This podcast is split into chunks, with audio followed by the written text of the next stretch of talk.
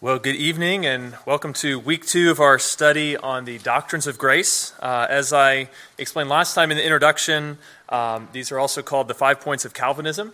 Um, last week, I tried to just sort of introduce the topic, give like a big picture overview, and then tonight we're going to be looking at the first of those points, which is uh, called total depravity.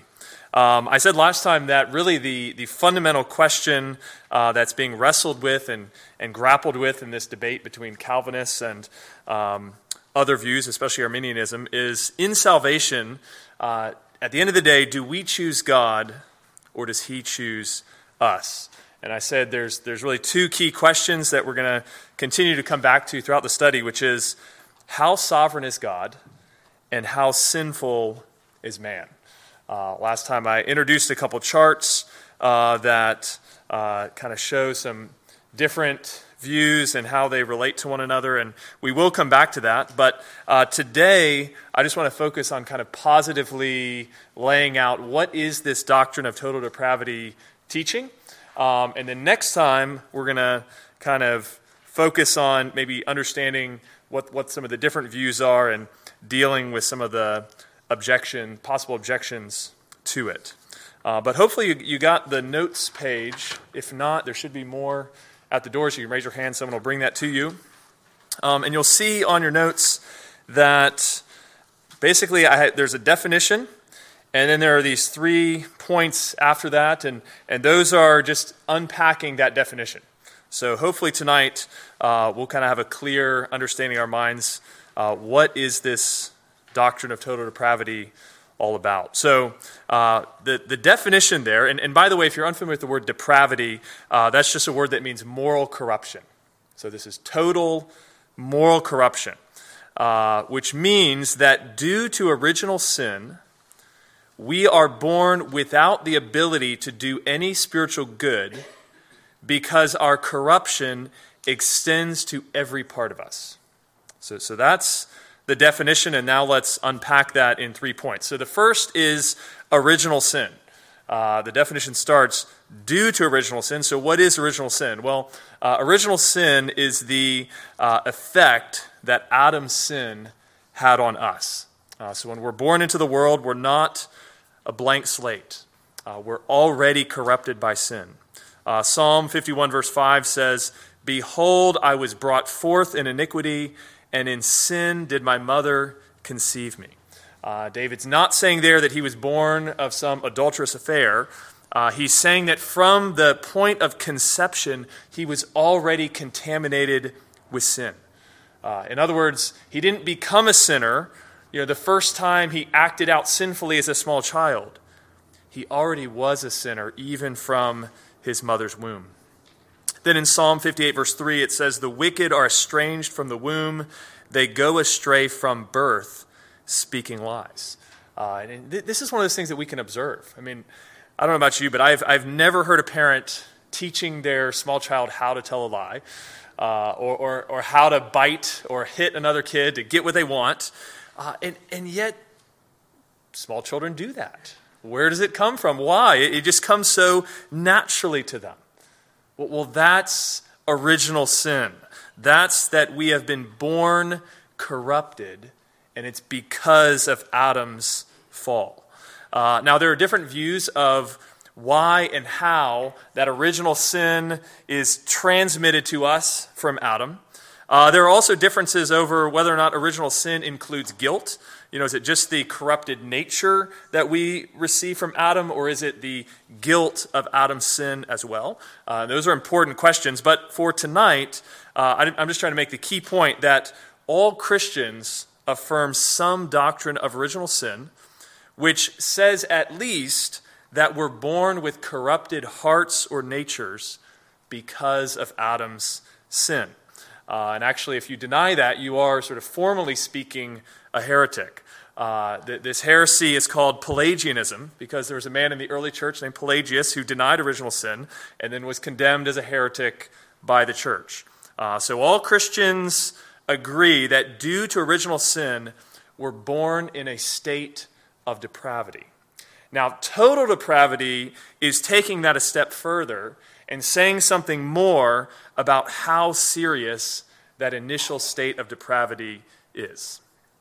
And there are two main ways uh, that our depravity is total, or what that word total is getting at, and those correspond to the, the next two points in your notes. So, the first thing that, or the first way in which depravity is total, is in that original sin affects the totality of our being.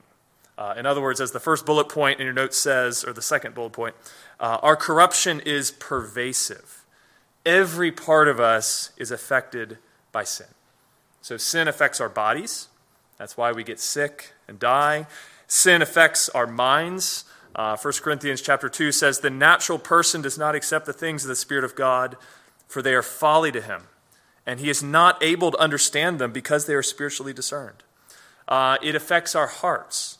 This is why Scripture says that we love darkness, we love the lie, we love idols. We have perverted desires and fleshly passions that rule us, and we have no love for God. Uh, it affects our wills. In Romans chapter 7, verse 18, it says, For I know that nothing good dwells in me, that is in my flesh. For I have the desire to do what is right, but not the ability to carry it out. For I do not do the good I want, but the evil I do not want is what I keep on doing. Right? So there's this loss of willpower, this futility, where even if we want to do something right, it, it's like we find ourselves unable to carry it out. And then it affects even our consciences. Uh, in 1 Timothy 4, uh, Paul speaks of some whose consciences are seared as with a hot iron. Uh, and then in Ephesians 4, it speaks more generally of unbelievers in general who are calloused and given over to sensuality. Uh, and, and the point's not that our consciences don't work at all, but it's that we're prone to ignore them and they become calloused and seared and not working like they should. Now, on that point, uh, it's important to clarify that total depravity doesn't mean that we're born as sinful as we could possibly be. Uh, in fact, even the worst of sinners could conceivably be worse. Um, you could find murderers in jail that may still have some genuine affection for family members, uh, may still have compassion for children. Uh, Jesus himself said that human fathers are evil, and yet even they know how to give good gifts to their children. Right? So total depravity doesn't mean that we're as bad as we could possibly be. Um, in Reformed thought, uh, there's a concept called common grace, which says that God graciously restrains sin even in unbelievers.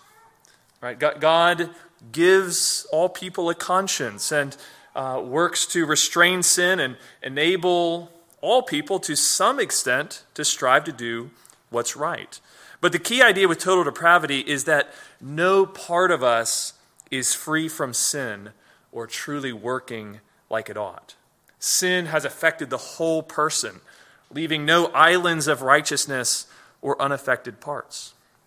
And therefore, whenever you begin to examine sin in your life or another person's life, you'll find that it's never just there on the surface. Uh, it, it's never that it was just a mistake. It's never just the outward action. You find that the sin isn't just in the action, it's in the thoughts that were behind the action. And that it wasn't just in the thoughts, but in the desires and the motivations that were behind the thoughts. And it's not just in the desires, but in our deepest, innermost beliefs and allegiances.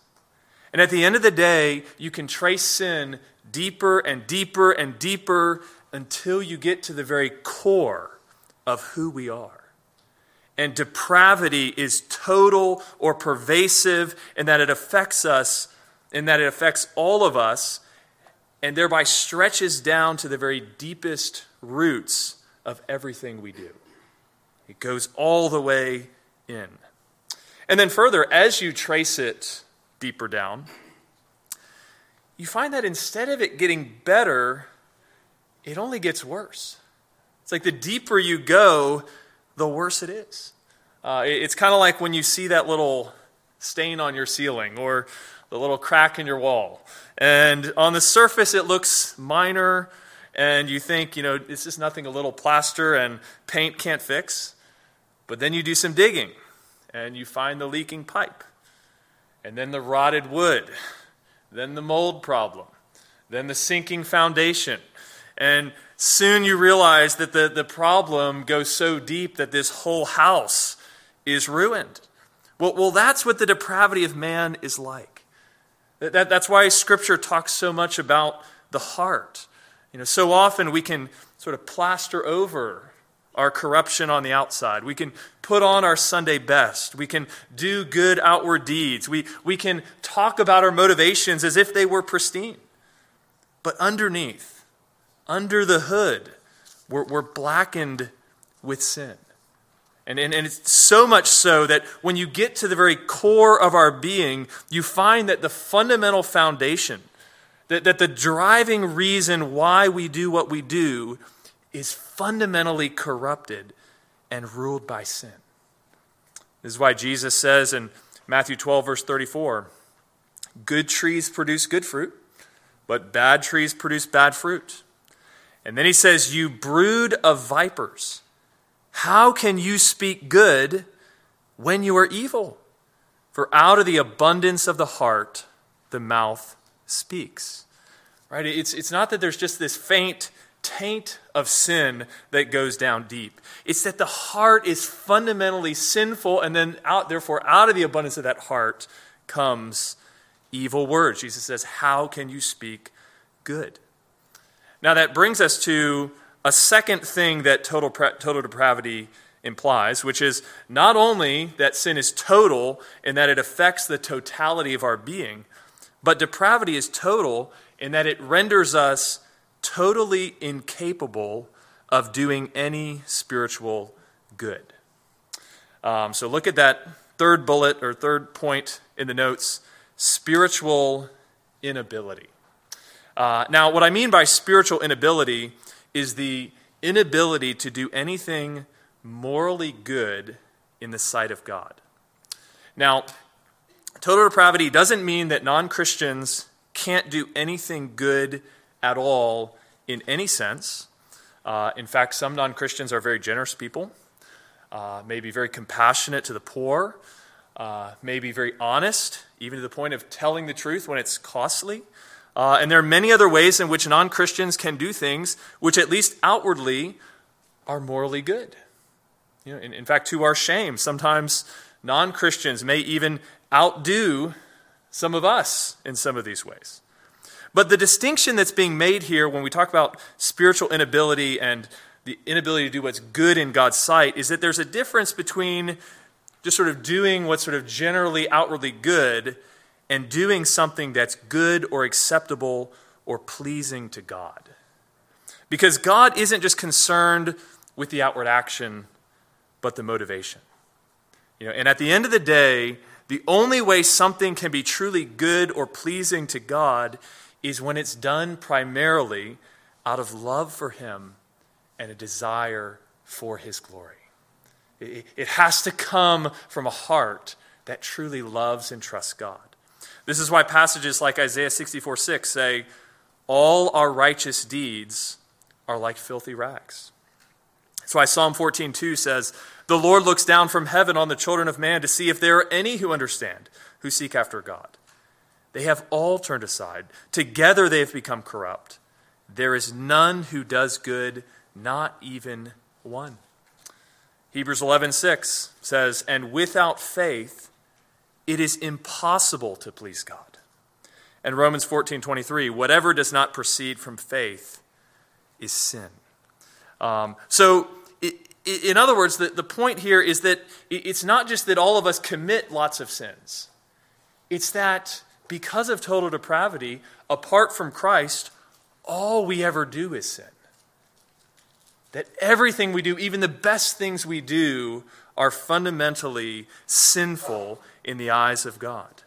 We are unable to do any spiritual good at all. And this is also why Scripture will speak of sin not only as something that we do and something we're guilty for, but even as a power that enslaves us. In John 8, Jesus says, Truly, truly, I say to you, everyone who practices sin is a slave to sin. Romans 6 speaks about how we were once slaves of sin. Uh, in Romans 7, Paul says, If I do what I do not want, uh, it's no longer I who do it, but sin that dwells within me. And then he says, I see in my members a law waging war against the law of my mind and making me captive to the law of sin. Right? You see sin being described like this power that enslaves us. And total depravity is saying that apart from Christ, the power of sin renders all of us incapable of doing any spiritual good. Now, this all brings us to the real crux of the issue as it pertains to the doctrines of grace and to the sovereignty of God and salvation. And that's because if our depravity extends to every part of our nature, which includes our will, and if our depravity renders us incapable of doing any spiritual good, well, then that means we're also born incapable of choosing to follow Christ and choosing to respond positively to the gospel. In other words, when the gospel is being preached, it's, it's like if someone was drowning in the ocean and you throw them a buoy and you cry out, all you need to do is grab onto the buoy and you'll be rescued. But then you realize that the person's already drowned. Right? The, the, the point is that because of total depravity, it's like that. You know, our, our sinful condition is so serious that we're actually spiritually dead and unresponsive to God.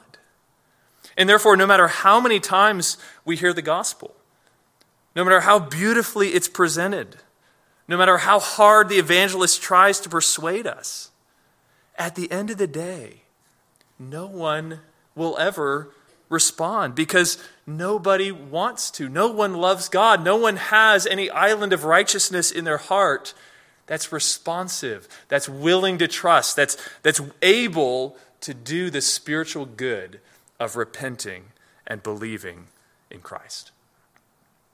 And therefore, if, if all we had was the gospel offer, we would still be just as lost and just as hopeless. God must initiate, God must draw. God must bring us to himself by his own sovereign will. You know, th- think of when Lazarus is dead in the tomb and Jesus calls, Lazarus, come forth. Well, the idea with total depravity and then the doctrines of grace is that that's what God does for us that the gospel comes, and by the power of the Holy Spirit, God says to us, Come forth. Come to Christ. Believe in him. Uh, this is why a really key verse as we think about total depravity and the need for God to do something to enable us to come to faith is John chapter 6, verse 44, where Jesus says, No one can come to me unless the Father who sent me draws him. No one has the power or the ability to come to me unless God reaches down and draws, unless God reaches down and enables, unless God intervenes. Uh, and so the rest of the doctrines of grace are going to talk about how God does this. Um, but total depravity is explaining why we need God to reach down and act. Now, Next time, in part two, I'm going to come back to some questions. Like you might be wondering at this point, okay, well, this sounds really convincing. Well, how might non reformed Christians disagree? You know, where's the points of disagreement in this?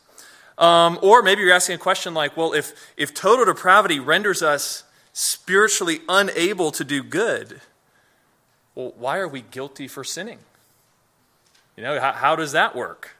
Um, and, and then maybe a question like, so what exactly changes when we become Christians?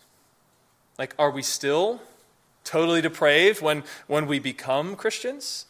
And are, as Christians, are our best actions, are they still tainted with sin? And if so, how is that different than what it means to be totally depraved. So I want to come back and address those things next time. But for today, I want to first open up for any questions about what I've covered so far or what total depravity means. And then I have some questions for application. But first, any questions about what we've covered uh, or about total depravity so far?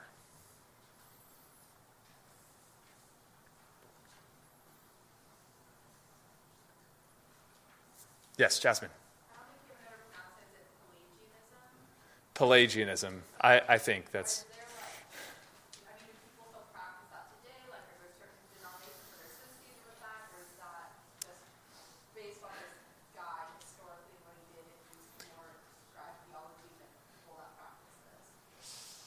It's a good question. Uh, I, I, don't think there are many true Pelagians. Uh, we'll talk about semi Pelagianism next time. So that's much more common. Yes, Mitchell. So, uh, call like a kind of interesting subject. So, when a child who is not grown into full consciousness, you know, uh, whatever age that is, if how are saved if they don't receive the gospel? Yeah, so there, there's a lot. I mean, that, that kind of broaches into a whole topic a lot broader than, than this one. Um, I, I think almost no one would argue that all infants are sort of automatically lost and sent to hell. Um, actually, a lot of Reformed people would argue that all infants are saved. And there's various ways that folks will make that argument. Um, I, I, personally, I'm most comfortable just saying God is just, God is good, God is gracious. Like, I, I don't know that Scripture answers that question in, from what I've seen, um, but I would just lean into the character of God that we, we can trust Him. Yeah. Yeah. So is Adam the only one who is not totally created? Was, was what?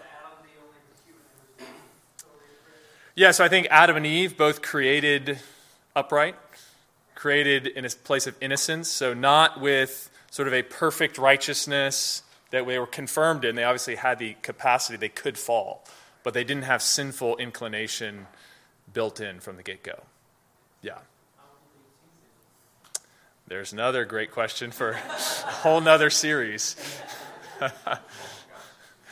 uh, well, in, in just the, the I want just a couple minutes, I want us to think finally why should studying this matter? You know, why, why for, for us trying to understand this doctrine of total depravity, uh, what practical benefit or importance does that have? What do you guys think? Yeah, Matt?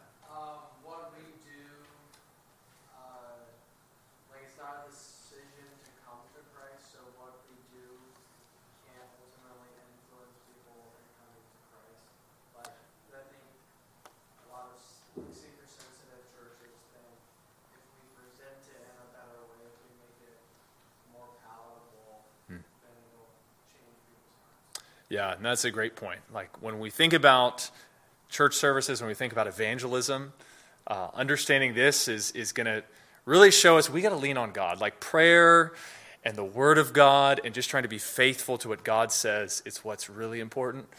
And no amount of manipulation or pressure or the right music, like that's not going to make the difference because it's God that has to do something. Great. Yep. So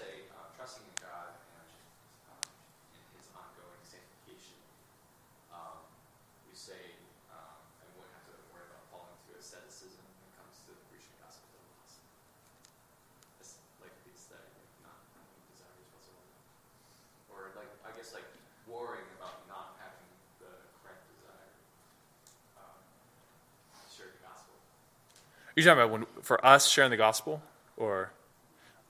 How do I know if um,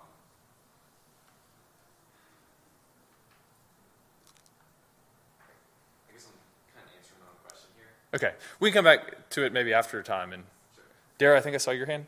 Yeah, I was going to say I think it, it amplifies our need to have real gratitude in salvation.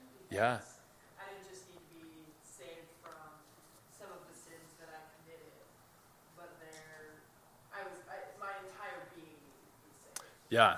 There, there was truly nothing good, yeah, all, yeah, I think it just amplifies salvation. Right.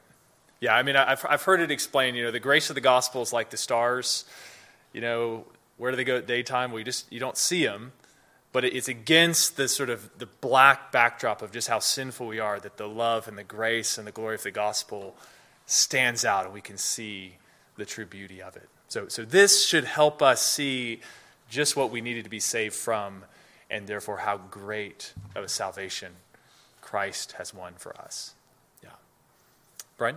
Um, it should make us humble. Right? Yeah. Christ, no superiority over anybody else. Right. Yeah, it's not that I chose to follow Christ because I was just a little bit more inherently holy or smarter or, Clever. yeah, it, it's the grace of God. Amen. Matt? I think in conflict too, it enables us to recognize that we might not necessarily be as right as we might think we are. Uh, if sin is that pervasive inside of us, and we can see a lot of things through uh, sin-tinted glasses. Yeah, and, and, and I think that's where it, it, this doctrine, even though it's sort of focused on before we become Christians, thinking about the nature of sin and, and the heart and how deep it goes and what pleasing God really requires, like I think it challenges us as we think about sanctification.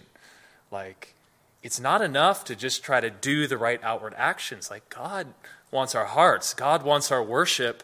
And so we need to strive, you know, just as we understand we were totally depraved outside of Christ. Well, the gospel has come so that we might be totally redeemed.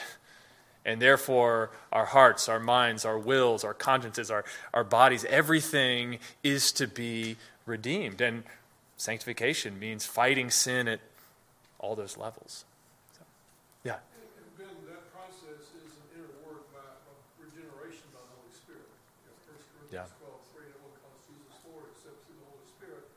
And we are sanctified through the work of the Holy Spirit. So he's given us the means, his word, fellowship with him, prayer, but it's the Holy Spirit, and we have to Hmm. strive not to squelch the power of the Spirit. Yeah. Yeah, we, we have to, the whole process of sanctification has to be strived after in full reliance on the Spirit of God. It's not something that we can do of ourselves. All right, well, in the interest of time, uh, I'm going to go ahead and, and pray to close us here, and we'll pick up next week. Father, we thank you for this time to study your word. Um, Lord, we are reminded of just how deep our sin goes but also just how vast and rich and full your grace is. Thank you, Father, for the gospel. Thank you that you reach down to save sinners like us. Thank you for the hope of eternal life through Christ. And thank you that we could gather here together tonight as your people. We pray these things in Jesus' name. Amen.